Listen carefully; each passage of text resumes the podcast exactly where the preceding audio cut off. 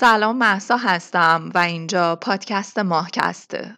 در این اپیزود قرار در رابطه با دوره از زندگیمون حرف بزنم که در واقع دوره که تمام زندگیمون بهش وابسته است. از شخصیت ما تا احتمالا استعدادهامون تا کلیت نگاهی که به زندگی داریم اون بخش ناهوشیار ذهنی که در ما شکل می‌گیره و تمام افکار هوشیارانه ما رو می‌سازه و به طور کلی هر آنچه که امروز هستیم هر شخصیت و نگاهی که به جهانمون داریم پایه و اساسش توی اون دور است که شکل گرفته. می‌خوام براتون از هزار روز اول داستان مغزمون حرف بزنم و امیدوارم که تا پایان همراه هم باشی.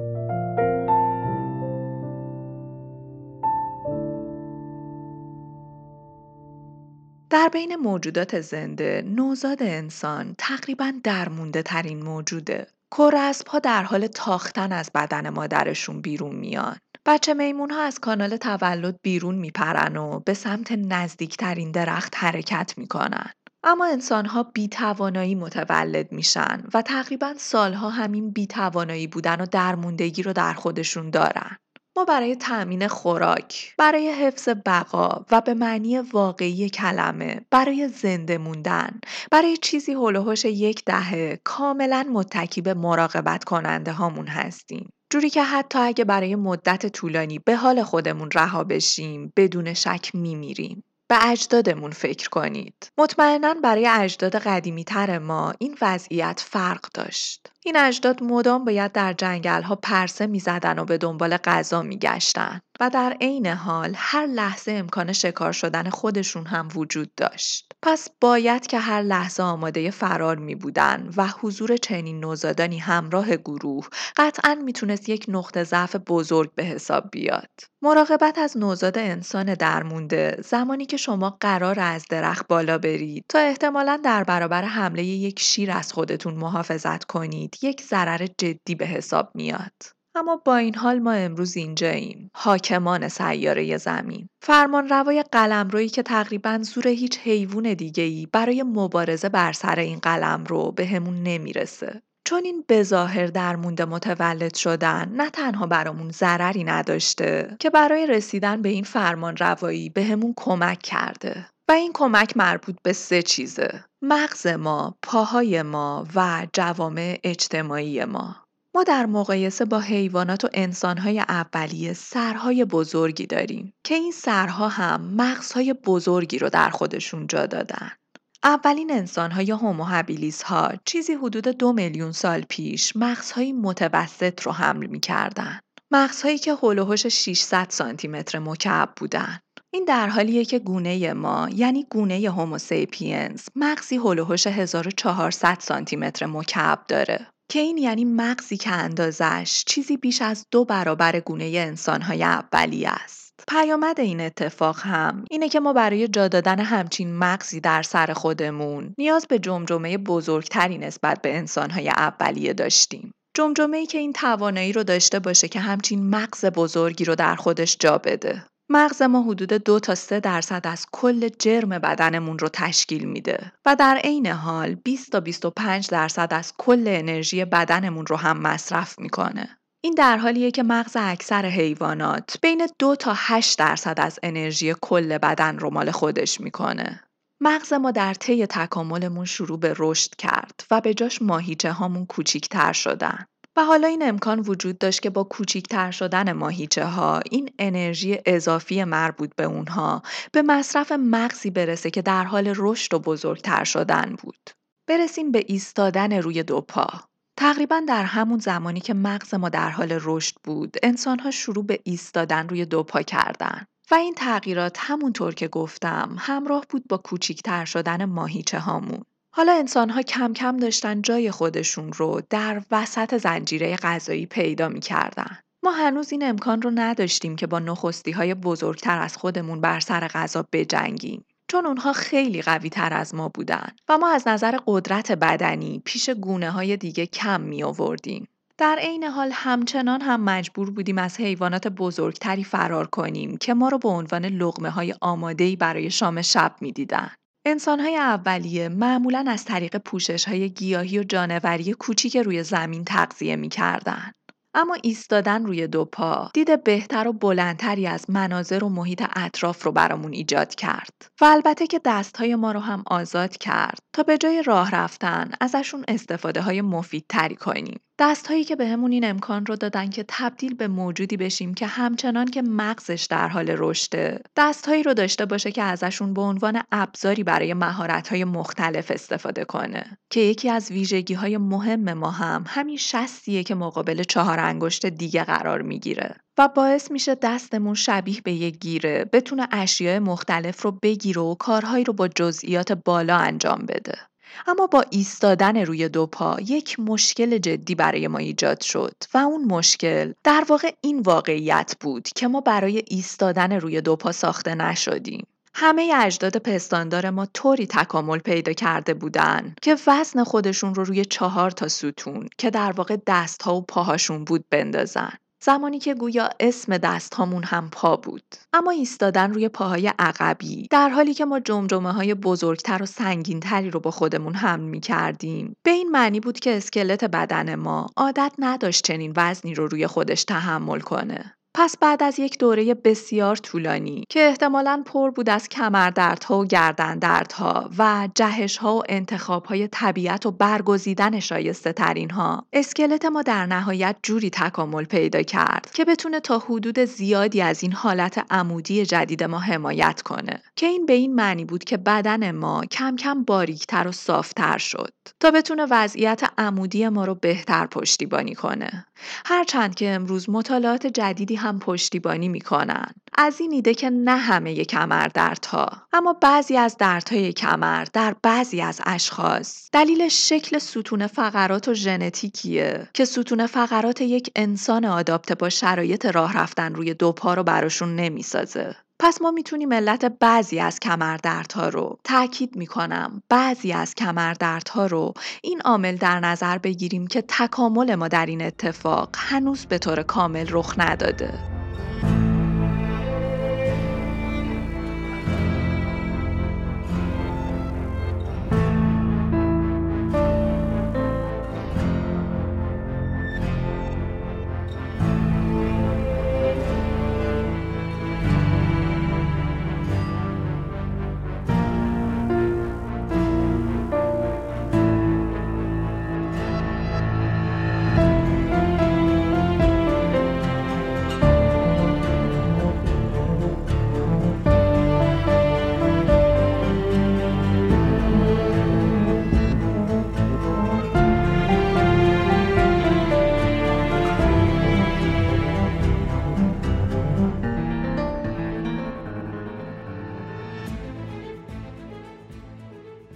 مقایسه با حیوانات دیگه. اگه بخوایم واقع بینانه به ماجرا نگاه کنیم ما از نظر فیزیکی و بدنی خیلی ضعیف تریم. یعنی حتی در مقایسه با پنجه گربه هایی که ازشون نگهداری می‌کنیم. در مقایسه با دندون سگ های بامزمون حتی از نظر ماهیچه‌ای نسبت به خیلی از حیوانات و نخستی های دیگه ضعیف تریم در جنگل ساوانا جایی که اولین سکونتگاه اجداد ما بود یک انسان به تنهایی می‌تونست علف بخوره از دست یک شکارچی کند فرار کنه یا حیوان کوچیکی رو به عنوان یک وعده غذایی شکار کنه اما این انسان هیچ شانسی برای فرار از دست ببر، کتک زدن شامپانزه در دعوا یا کشتن یک گراز برای شام نداشت. اما نکته مهممون اینجاست که همین انسانی که به تنهایی به معنی واقعی کلمه آسیب پذیره زمانی که در کنار گروه دیگه ای از انسانها قرار می‌گیره و البته در شرایطی که زمان گذشته و در مرحله ای از تکاملش قرار گرفته که روی دو پاش راه میره و به همین دلیل هم دید بهتر و تسلط بیشتری روی محیط اطرافش داره. به دلیل مغز بزرگترش توانایی ساخت ابزارهای پیچیده تر و البته برقراری ارتباطهای موثرتری رو با همگونه هاش پیدا کرده. تمام این عوامل کنار هم حالا انسانی رو ساخته که می‌تونه با یک شکارچی بزرگ هم رقابت کنه و به طور سیستماتیک غذا به دست بیاره و در عین حال مراقب همگونه هاش هم باشه. اما برگردیم به جایی که این بحث رو باهاش شروع کردیم که چرا نوزاد انسان اینقدر ناتوان و وابسته است. بزرگتر شدن مغز ما همزمان با باریکتر شدن بدنمون برای حمایت از ایستادن و حالت عمودی بدن بود. بدن ما باریکتر شد تا بتونه در حالت عمودی دووم بیاره. اما پیامد این تغییرات طبق معمول برای جنسیت زن رنجاورتر بود. زنان توی این ماجرا بیشتر رنج کشیدن. چون با باریکتر شدن بدن و باریکتر شدن باسن کانال زایمان کوچیکتر شد. و بازم تاکید می‌کنم که این کوچیک شدن کانال زایمان در حالی اتفاق میافتاد که جمجمه های ما در حال بزرگتر شدن بود. پیامد این دوتا اتفاق در کنار هم این بود که جمجمه بزرگ نوزادان در زمان خروج از کانال زایمان با مشکل مواجه می‌شد. توی این شرایط عجیب هم مرگ در زمان زایمان تبدیل به یک خطر واقعی و جدی و پرتکرار شد. اما این وسط کی برنده بود؟ اونی که نقص داشت. زایمان زود هنگام در شرایط عادی یه نوع نقص حساب میشه. چون این اتفاق به این معنیه که نوزاد احتمالا داره نارس متولد میشه. اما با تغییر شرایط به نظر می رسید زایمان زود هنگام شده یه برگ برنده. چون در این تولد زود هنگام جمجمه هنوز به طور کامل شکل نگرفته و خاصیت انعطاف پذیری داره. یه حالت منعطف تقریبا نرمی داره که نه راحتی اما بالاخره می‌تونه از اون کانال باریک زایمان عبور کنه و شانس بیشتری برای این کار داره. پس یه بار دیگه با هم مرور کنیم. شرایط تغییر کرد. جمجمه ها بزرگتر شد. انسان ها شروع کردن به راه رفتن روی دو پا. و پیامد این اتفاق هم شد بدن باریکتر و در نتیجه کانال زایمان باریکتر. جمجمه بزرگ و کانال زایمان باریک منجر به مرگ تعداد بسیار زیادی از نوزادان شد. اما این وسط زنان و کودکانی که ژنتیکشون زایمان زودرس رو رقم می‌زد موفق عمل می‌کردن. این نوزادان موفق می شدن جمجمه های منعطف خودشون رو از کانال باریک زایمان عبور بدن. پس این ژنهای مربوط به زایمان زودرس هر چی که بود در جمعیت گسترش پیدا کرد. چون برنده ژن زایمان زودرس بود یا در واقع تولید مثل موفق برای ژن زایمان زودرس بود. نوزادانی زنده میموندن که مادرشون احتمالا ژن زایمان زودرس رو بهشون منتقل کرده. یا به طریقی خودشون ژن عامل این اتفاق رو در خودشون داشتن؟ اما نکته مهم اینجاست که به نظر می رسید چیزی که تا قبل از این نقص به حساب می اومد امروز تبدیل به برگ برنده شده. چون انتخاب طبیعی چون طبیعت همینقدر جذاب کار می‌کنه. طبیعتی که بر پایه تفاوتها شکل گرفته و واسه همین هم نقص درش معنایی نداره. این تفاوت هاست که حیات رو میلیاردها سال روی زمین زنده نگه داشته. حیاتی که درش گاهی نقص ها تبدیل به برگ برنده زندگی میشن.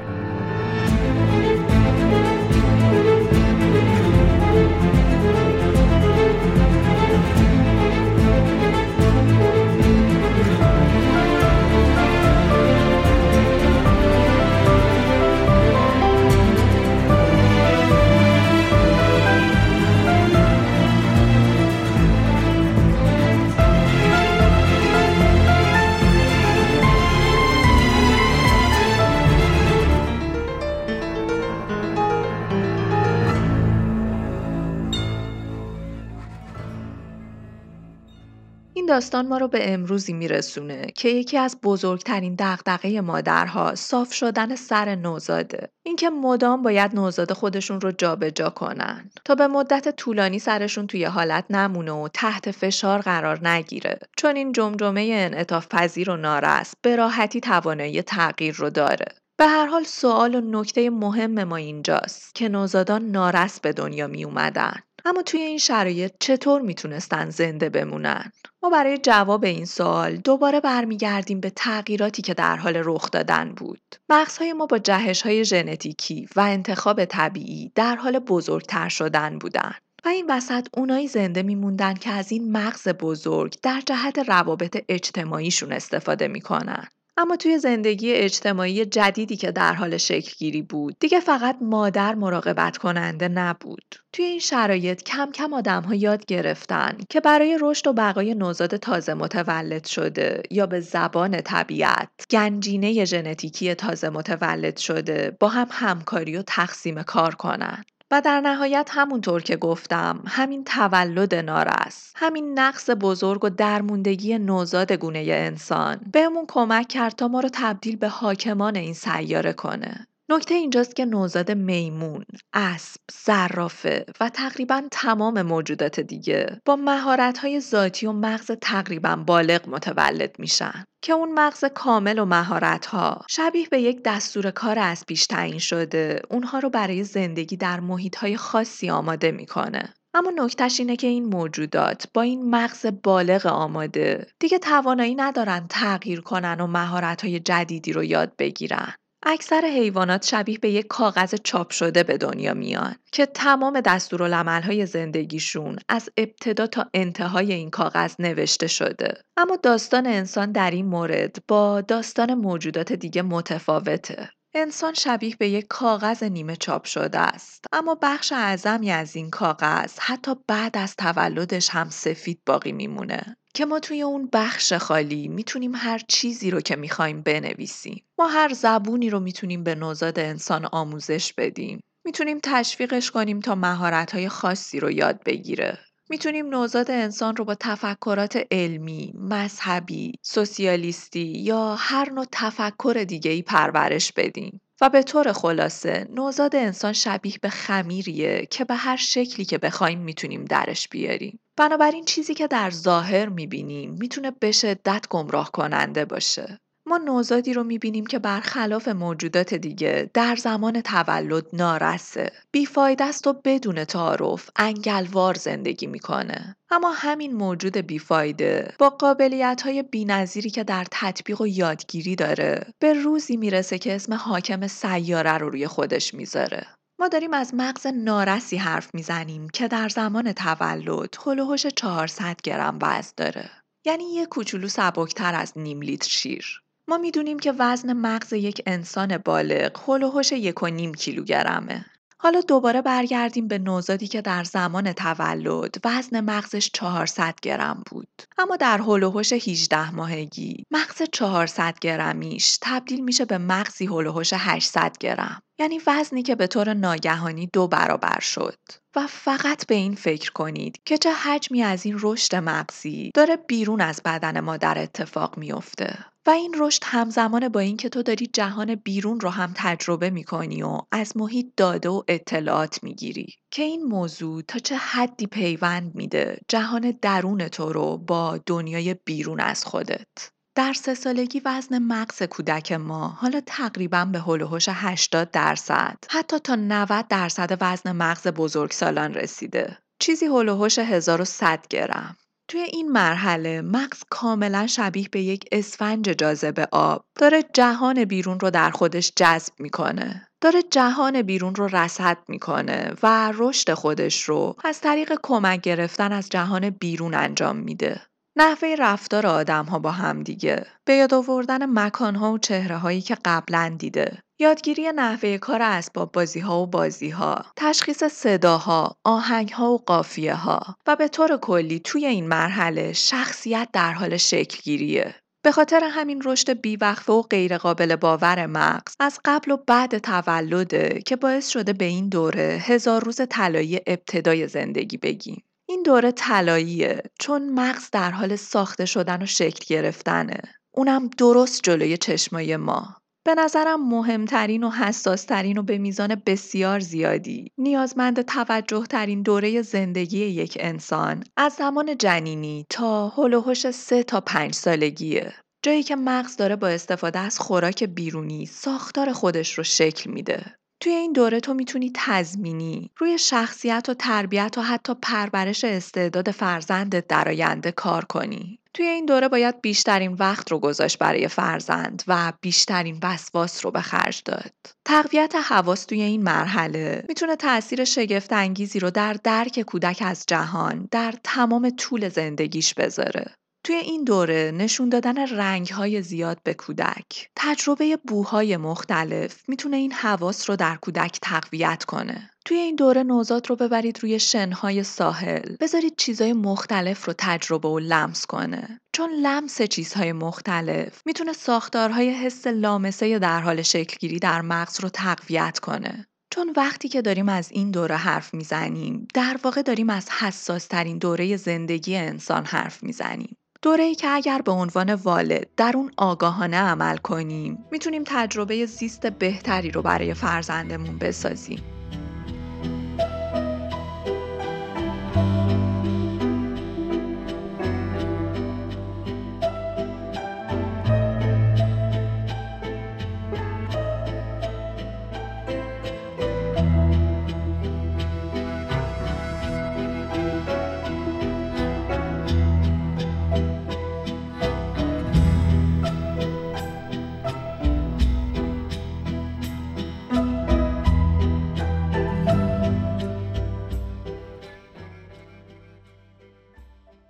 چقدر که بیشتر بهتون عدد و رقم بدم. این داستان رشد و شکلگیری مغز نوزاد انسان براتون شگفت انگیزتر میشه. ما می‌دونیم که مغز انسان حول و 100 میلیارد نورون داره. عدد دقیق ترش 86 میلیارد نورونه. نکته اینجاست که جنین انسان برای ساخت چنین مغز پیچیده‌ای با چنین تعداد نورونی در مراحلی از رشد مغز خودش حدود 250 هزار سلول عصبی رو در هر دقیقه تولید می‌کنه. به نظرم واسه همین هم هست که در دوران بارداری اون تاثیر محیط اطراف مادر، حال و هوای مادر و تمام این نکات حتی می‌تونه روی اون اثری که مغز در حال شکل گیری از جهان بیرون دریافت می‌کنه تأثیر گذار باشه. به سرعت تولید 250 هزار نورون در یک دقیقه فکر کنید. هرچند که این به این معنی نیست که رشد مغز فقط در اون زمان انجام میشه. رشد مغز و تولید نورون در هر سنی که باشید همین امروز و همین لحظه در حال انجامه.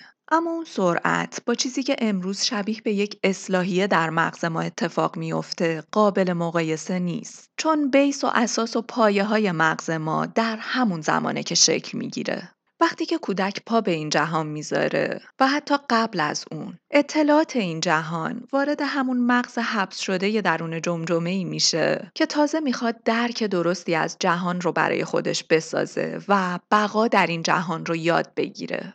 این اطلاعات از طریق های حسی ما مثل گوش و چشم و بینی به صورت های الکتروشیمیایی وارد مغز نوزاد میشه و بسته به اون اطلاعاتی که وارد مغز میشن های خاصی هم فعال میشن. این نورون ها توسط این اطلاعات برانگیخته میشن و روشن میشن و ارتباطات و اتصالات بین خودشون رو می‌سازن. مغز ما کم کم یاد می‌گیره جهان بیرون از خودش رو درک کنه و این کار رو از طریق این اتصالات نورونی و تقویت بین این ارتباطات انجام میده. روی این تغییراتی که تحت تاثیر جهان بیرون در مغز ما شکل می‌گیره اسم شکل پذیری رو گذاشتیم. این شکل پذیری مغز هم توسط دو تا مکانیسم انجام میشه. تنظیم و حرس. تنظیم به معنی تقویت اتصالات بین نورونیه. اون شاخ و برگ درختان نورونی ما که به هم وصل میشن و جنگل انبوه مغز ما رو می‌سازن. نورون هایی که با هم و به صورت همزمان فعال میشن به هم سیمکشی میشن. اما این وسط تعدادی از نورون ها هم هستن که کمتر استفاده میشن و کاربرد خاصی هم ندارن. این نورون ها محکومن به ضعیف شدن و از بین رفتن. اسم این فرایند هرس شدنه و یه مثال دم دستیش هم اینه که وقتی که در کاری عمل کرده نسبتا خوب داریم اما برای سالها اون کار رو انجام ندادیم. وقتی دوباره می‌خوایم اون تجربه رو تکرار کنیم یه خورده با چالش مواجه میشیم. دلیلش اینه که های مربوط به اون کار چون سالهاست که روشن و فعال نشدن الان ضعیفترن. و شاید که اتصالات بینشون از بین رفته و برای این بازسازی نیاز به زمان دارن. من این داستان رو تجربه کردم زمانی که بعد از سالها دوباره سازم رو توی دستم گرفتم و به معنی واقعی کلمه حس فلج بودن به هم دست داد. هر چقدر هم که اون زمان دور بودن از فضای اون تجربه قدیمی بیشتر باشه و زمان بیشتری ازش گذشته باشه حرس بیشتری هم اتفاق افتاده و اون ناتوانی رو میشه به راحتی درک کرد. هرس برای رشد مغز خصوصا در نوزادان بسیار حیاتیه چون نوزادان با اتصالات نورونی بسیار بیشتری از اونچه که در نهایت ازش استفاده می‌کنن متولد میشن. جنین انسان دو برابر نورون‌های مورد نیاز یک انسان بالغ نورون تولید می‌کنه. جالبه که اون جنگل های نورونی که در مغز نوزاد وجود داره بسیار پرشاخ و برگتر و انبوهتر از مغز یک انسان بالغه. دوباره تاکید می‌کنم. ما داریم از حساس ترین دوره شکلگیری مغز حرف می‌زنیم. دوره ای که تعیین کننده است. دوره ای که در فرایند حرس شدن مغز نوزاد تعیین می‌کنه کدوم نورون ها از کدوم بخش های مغز حذف بشن. پس میشه گفت که این دوره در شکلگیری استعداد کودک در آینده هم نقش داره. چون مثلا اگه توی این دوره گوش نوزاد رو با نوازش موسیقی آشنا کنیم قطعا اون شاخ و برگ های نورونی که در گوش موسیقی های نوزاد تأثیر گذارن تقویت میشن و در آینده کمکش می‌کنن. پس می‌تونیم اینو بفهمیم که اتصالات بلا استفاده در ابتدا یه جور برگ برنده برای کودکه. چون می‌تونه اون رو با محیطی که درش زندگی می‌کنه و متغیرهایی که در اطرافش وجود دارن به نوعی سازگار کنه. هر اتصالی که برای تطبیق نوزاد با محیط و شرایط بیرونیش نیازه باقی میمونه و هر نورون و اتصالی که کاربردی براش نداره ضعیف و حذف میشه. چون این نورون های اضافه چیزی جز اطلاف انرژی برای نوزاد نیستن. حتی این حرس شدنهای اتصالات اضافی فضا رو برای یادگیری بیشتر نوزاد فراهم می‌کنه. چون با حذف این اتصالات اضافه نورون ها پیوندهای مفیدتر رو بین خودشون تقویت می‌کنن. این فرایند در انسان بالغ هم اتفاق میافته. البته با سرعتی کاملا متفاوت که قابل مقایسه نیست با نوزاد و مثالش رو هم که براتون گفتم. اما می‌خوام مثالهایی رو در رابطه با این موضوع داشته باشم که نشون بدم این تنظیم و هرس در مغز نوزاد انسان چه تأثیری داره و چطور به انسان کمک می‌کنه که خودش رو با جهانی که بهش وارد شده تطبیق بده. شما وقتی که گرسنه اید می‌تونید در یخچال رو باز کنید. وقتی که خسته اید می‌تونید به رخت خواب برید. وقتی سردتونه لباس میپوشید. وقتی که استراب دارید نفس عمیق می‌کشید. اما نوزاد انسان به تنهایی نمی‌تونه هیچ کدوم از این کارها رو انجام بده. اونا بدون کمک مراقبت کننده های خودشون حتی توانایی خروج باد از گلو رو هم ندارن. و اینجا درست همون نقطه که مراقبان نوزاد وارد عمل میشن. اونا به کودک غذا میدن، خوابش رو مدیریت می‌کنن، دمای بدنش رو تنظیم می‌کنن و حتی مدیریت دفع ادرار و مدفوع نوزاد رو هم به عهده دارن. این کار باعث میشه تمام بودجه بدن کودک حفظ بشه و تمام این بودجه خرج مغز میشه. توی این شرایط و این فراغت مغز از مسئولیت مغز کم کم نحوه مدیریت یک بدن سالم رو یاد می‌گیره و به همین دلیل هم هست که کم کم و با گذشت زمان مغز کودک می‌تونه بدن خودش رو کنترل کنه که بدون در آغوش گرفته شدن بخوابه و بدون مالوندن شکلات به گوشه دهن اونو وارد دهن خودش کنه. و اینجاست که کم کم نقش مراقبت کننده ها کاهش پیدا می‌کنه.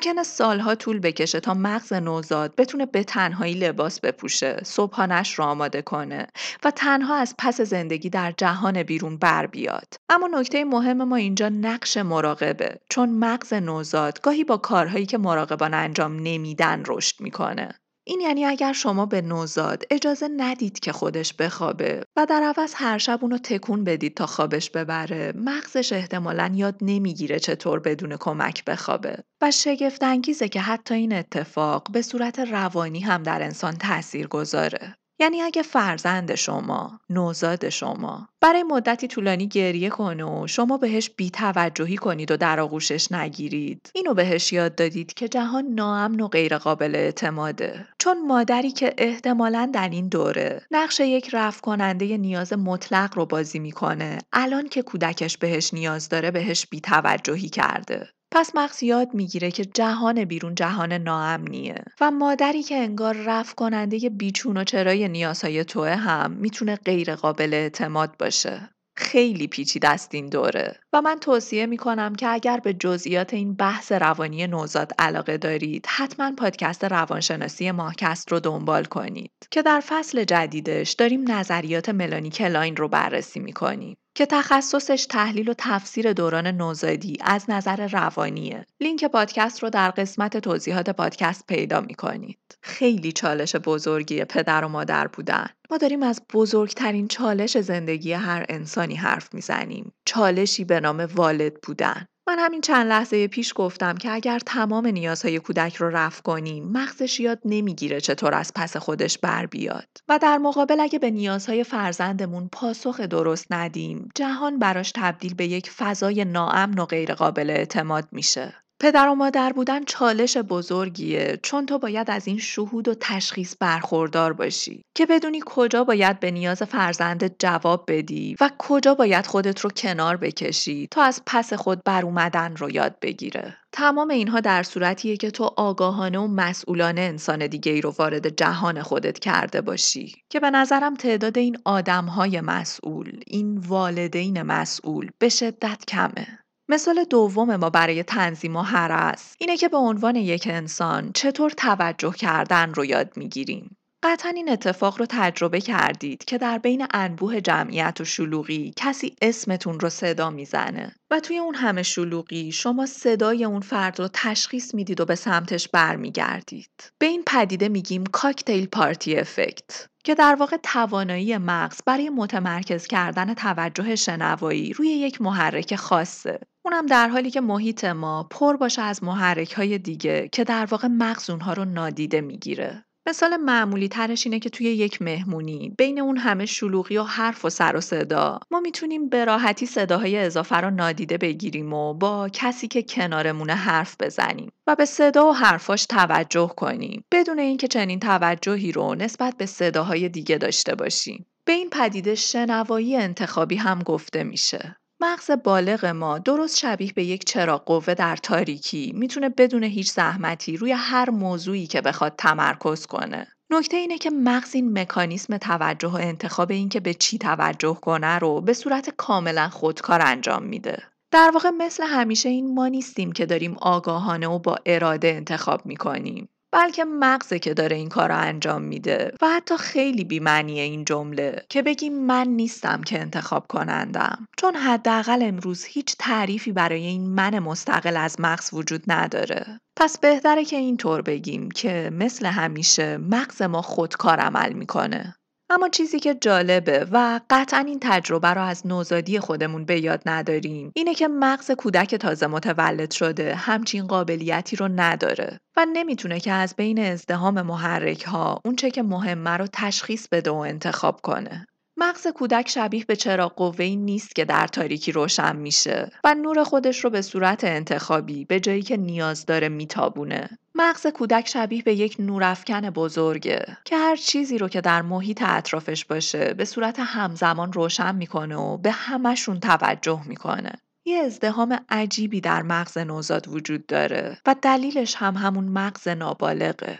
مغز نابالغی که هنوز نمی‌دونه و یاد نگرفته در جهانی که بهش وارد شده چی مهمه و چی بی اهمیت. یه نوزاد نمی‌تونه شبیه به بزرگسالان تمرکز کنه چون در واقع مغز اونها هنوز اون سیمکشی های لازم رو برای اینکه فانوسشون رو به چراغ قوه تبدیل کنن نداره. و اینجا دوباره اون وظایفی که مغز نابالغ هنوز توانایی انجامشون رو نداره به عهده مراقبان کودک قرار می‌گیره مادری که عروسکی رو بلند می‌کنه و توی هوا تکونش میده تا توجه فرزندش رو بهش جلب کنه. مادری که همزمان صدایی رو تولید می‌کنه و مثلا میگه چه هاپو کوچولوی قشنگی. کودک توی این لحظه چشمهای مادر رو می‌بینه که داره به اون عروسک نگاه می‌کنه و در عین حال داره با دستهاش عروسک رو توی هوا تکون میده. توی این لحظه توجه مادر و نوزاد به یک پدیده واحد متمرکز شده که به این اتفاق میگیم توجه اشتراکی یا شیرینگ اتنشن که در واقع داره کم کم به کودک توجه کردن و انتخاب توجه رو آموزش میده و این مکانیسم خاص رو در مغزش سیم کشی می‌کنه. باز اینجا متوجه میشیم که چقدر این جزئیات و توجه به کارهایی که باید به عنوان والد ازشون آگاه باشیم و انجامشون بدیم مهمه. چون همین اتفاقات ساده اگه به درستی انجام نشن مغز نوزاد نمی‌تونه به خوبی مراحل رشد خودش رو طی کنه و مثلا یه جایی وقتی که بچه بزرگتر میشه با چیزی به نام اختلال توجه مواجه میشه یا عدم تمرکز که همه اینها برمیگرده به اون دوره طلایی و حساس نوزادی که مغز با سرعت دیوونواری در حال رشد و کامل شدنه. توجه اشتراکی کم کم به کودک ما یاد میده که چه بخشایی از محیط اهمیت داره و چه بخشایی بی اهمیت و باید نادیده گرفته بشه. کودک محیط خودش رو بر اساس اونچه که برای بقاش لازم و ضروریه و اونچه که قابل چشم پوشیه می‌سازه. به این محیط میگیم کنج. کنج شما هر آن چیزیه که شما در اطرافتون می‌بینید. هر آن چیزیه که در اطرافتون میشنوید و به طور کل هر آن چیزیه که توجه شما رو درگیر می‌کنه. کنج شما آمیخته ای از لحظه حاله که به عنوان یک انسان درش حضور دارید و البته گذشته و آینده که وارد ذهنتون میشه و لحظه حال شما رو درگیر می‌کنه. مجموعه همه اینها کنج یک انسان بزرگسال رو می‌سازن که این کنج انسان بزرگسال بزرگترین کنج در بین همه موجودات زنده است. چون علا رقم موجودات دیگه که در محیط مراقب شکارچی ها و البته شکار کردن و به طور کلی حفظ بقا هستن ما با یه سری خاطرات و حتی رویاها هم در لحظه حال خودمون درگیریم. پس قطعا نسبت به هر موجود دیگه ای کنج پیچیده تری داریم. کودکان ما هم در نهایت یاد می‌گیرن که آروم آروم این کنج شخصی رو برای خودشون شکل بدن و توجه و تمرکز روی موضوعات خاص و اونچه که برای بقاشون اهمیت داره رو یاد بگیرن. اما مثال سوممون که اتفاقا مثالیه که خیلی هم مهمه در فهم این موضوع که چرا هر چقدر که بزرگتر میشیم یادگیری زبان برامون سختتر میشه ما در چند ماه اول زندگیمون و زمانی که داریم نابالغترین حالت مغزمون رو تجربه می‌کنیم در معرض صداهای مختلفی قرار داریم. با اون نورافکن بزرگی که ازش حرف زدیم هم نوزادان تقریبا به تمام صداهای اطرافشون حساسن و بهشون واکنش نشون میدن چون توانایی برای فیلتر کردن و تفکیک اهمیت این صداها ندارن. نکته مهم ما اینجاست که فرقی نمی‌کنه نوزاد انسان در کجای کره زمین و در چه کشوری متولد بشه. همه ما یک استعداد ذاتی یکسان برای یادگیری زبان داریم. بدون در نظر گرفتن اینکه کجا متولد بشیم یا والدین ما به چه زبونی صحبت می‌کنن. نوزاد معمولا یا در آغوش مادرشه یا یه گوشه خوابه.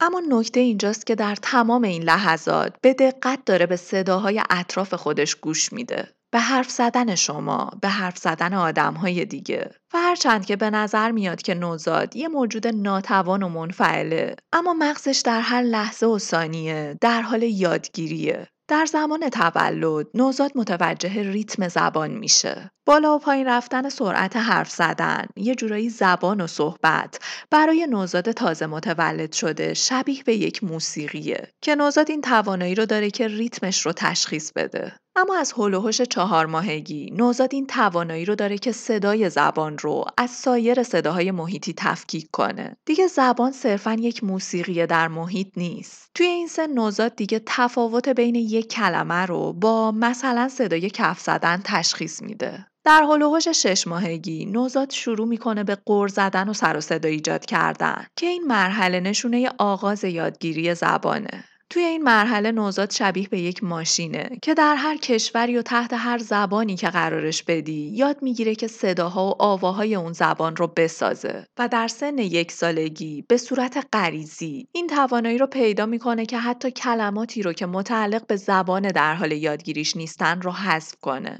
نوزاد حرف نمی‌زنه، گوش می‌کنه. تا اینجایی که ازش حرف زدیم، یک سال تمام سکوت کرده و شنیده.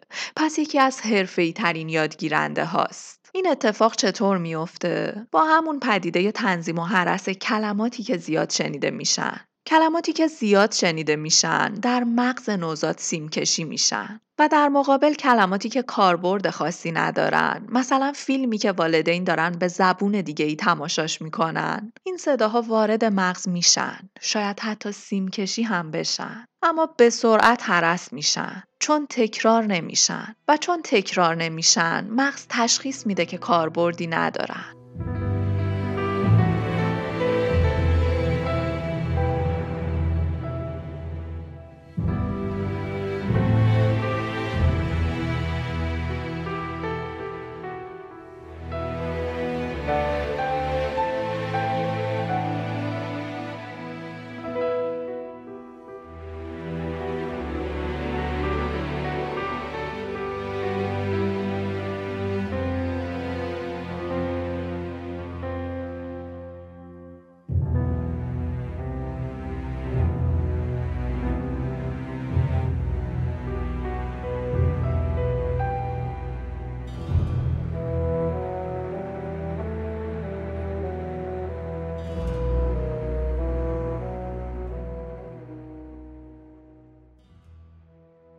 نکته که می‌خوام اینجا روش تاکید کنم مسئولیتیه که متوجه والدینه و متاسفانه خیلی از ماها نادیدش می‌گیریم. ما داریم در جهانی غریزی زندگی می‌کنیم که به معنی واقعی کلمه طبیعتی رو که این قرایز رو ساخته از بین بردیم.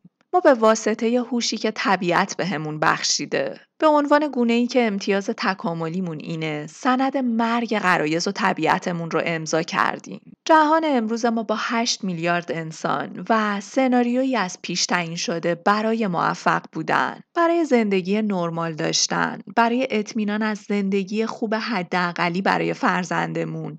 ایجاب می‌کنه که والدین مسئولیت پذیرتری باشیم. و در جهانی که طبیعت قرایزمون رو از بین بردیم صرفا غریزی عمل نکنیم. به نظرم باید به این واژه هوشمندانه تر نگاه کنیم. این واژه حداقل برای گونه انسان دیگه اسمش تولید مثل نیست. اسمش مسئولیت ورود یک انسان به جهانیه که حداقل خودمون هنوز نمی‌تونیم با اطمینان بگیم که جای امنی برای زندگیه. که حداقل اطمینان داریم که خودمون می‌تونیم ازش جون سالم به در ببریم. پس به نظرم حداقل ترین کار اینه که مسئولانه به این ماجرا نگاه کنیم و وقتی قرار درگیر همچین مسئولیت بزرگی بشیم مطمئن باشیم که می‌تونیم تمام خودمون رو برای این کار بذاریم و مسئولانه باهاش مواجه بشیم و اینجا به نظرم مسئولانه یعنی آگاهانه. توی این نقطه اولین جواب اینه که حالا مگه پدر و مادرای ما همچین چیزایی رو بلد بودن؟ اما نکته اینه که شما نمی‌تونید تصور کنید که اگه پدر و مادرتون آگاهانه تر نسبت به شما رفتار می‌کردن امروزتون چه شکلی بود. بارها اینو تکرار کردم که هر تجربه کوچیک و بزرگی، هر اتفاقی شبیه به افتادن یک لیوان آب از دستتون روی شخصیت شما و عملکرد مغزتون تاثیر می‌ذاره. چون مغز ما با تجربیاتش کار می‌کنه. و همونطور که گفتم اوج رشد و شکلگیری مغز در نوزادی اتفاق میافته. اگه بخوام جایی کلمه معجزه رو به کار ببرم یقینا در رابطه با این مرحله به کار میبرمش. مرحله ای که مغز داره تعامل با جهان بیرون رو یاد می‌گیره. داره درک خودش رو از جهانی که واردش شده کامل می‌کنه. ستونها و پایه های اولیه شخصیت ما تو همون سه سال اول زندگی شکل می‌گیره و قطعا اگر پدر و مادر این موضوع رو بدونن می‌تونن به فرزندشون کمک کنن. می‌تونن کمک کنن که فرزندشون این لحظات مهم رو درست و پربار پشت سر بذاره.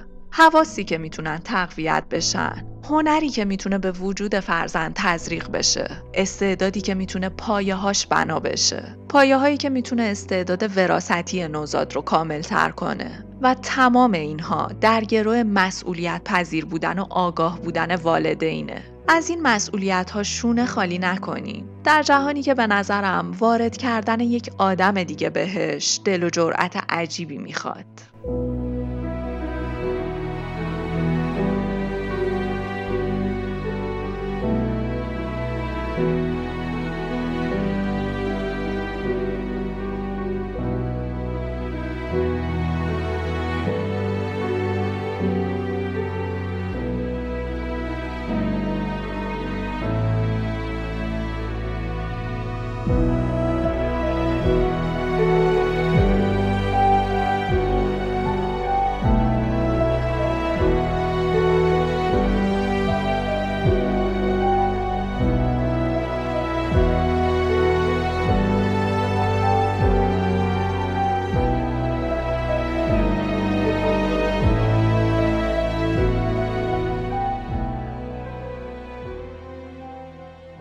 ممنون که تا پایان همراه بودید. منابع این اپیزود کتاب هفت و نیم درس درباره مغز، کتاب مغز پویا و البته مقالاتی هن که در قسمت توضیحات پادکست لینک شدن. می‌دونید که این پادکست همیشه رایگان بوده و هست اما حمایت های شما برای ادامه این راه بسیار مهمه. حتی حداقل ترین حمایت هاتون. برای این کار هم می‌تونید از لینک حامی باش و PayPal استفاده کنید. راه های ارتباط با من رو هم که می‌دونید پیج من و ماهکست. دنبال کردن کانال روانشناسی ماهکست رو فراموش نکنید. در کانال یوتیوب هم می‌تونید ویدیوهای معرفی کتاب رو دنبال کنید.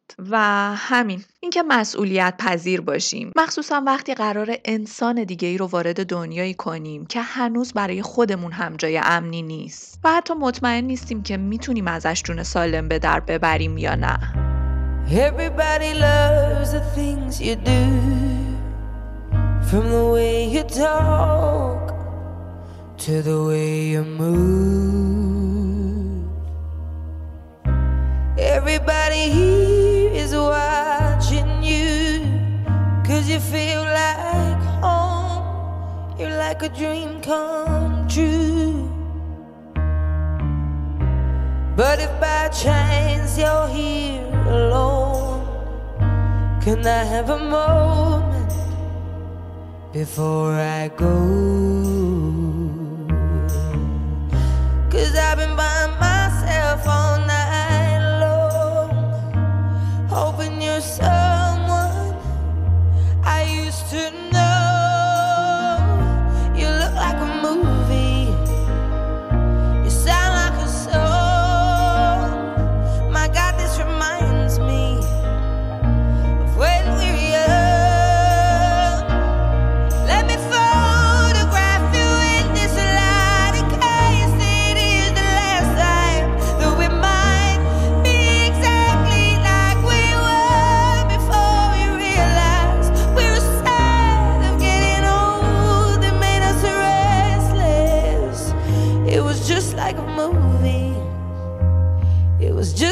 song. I was so scared to face my fears. Cause nobody told me that you'd be here.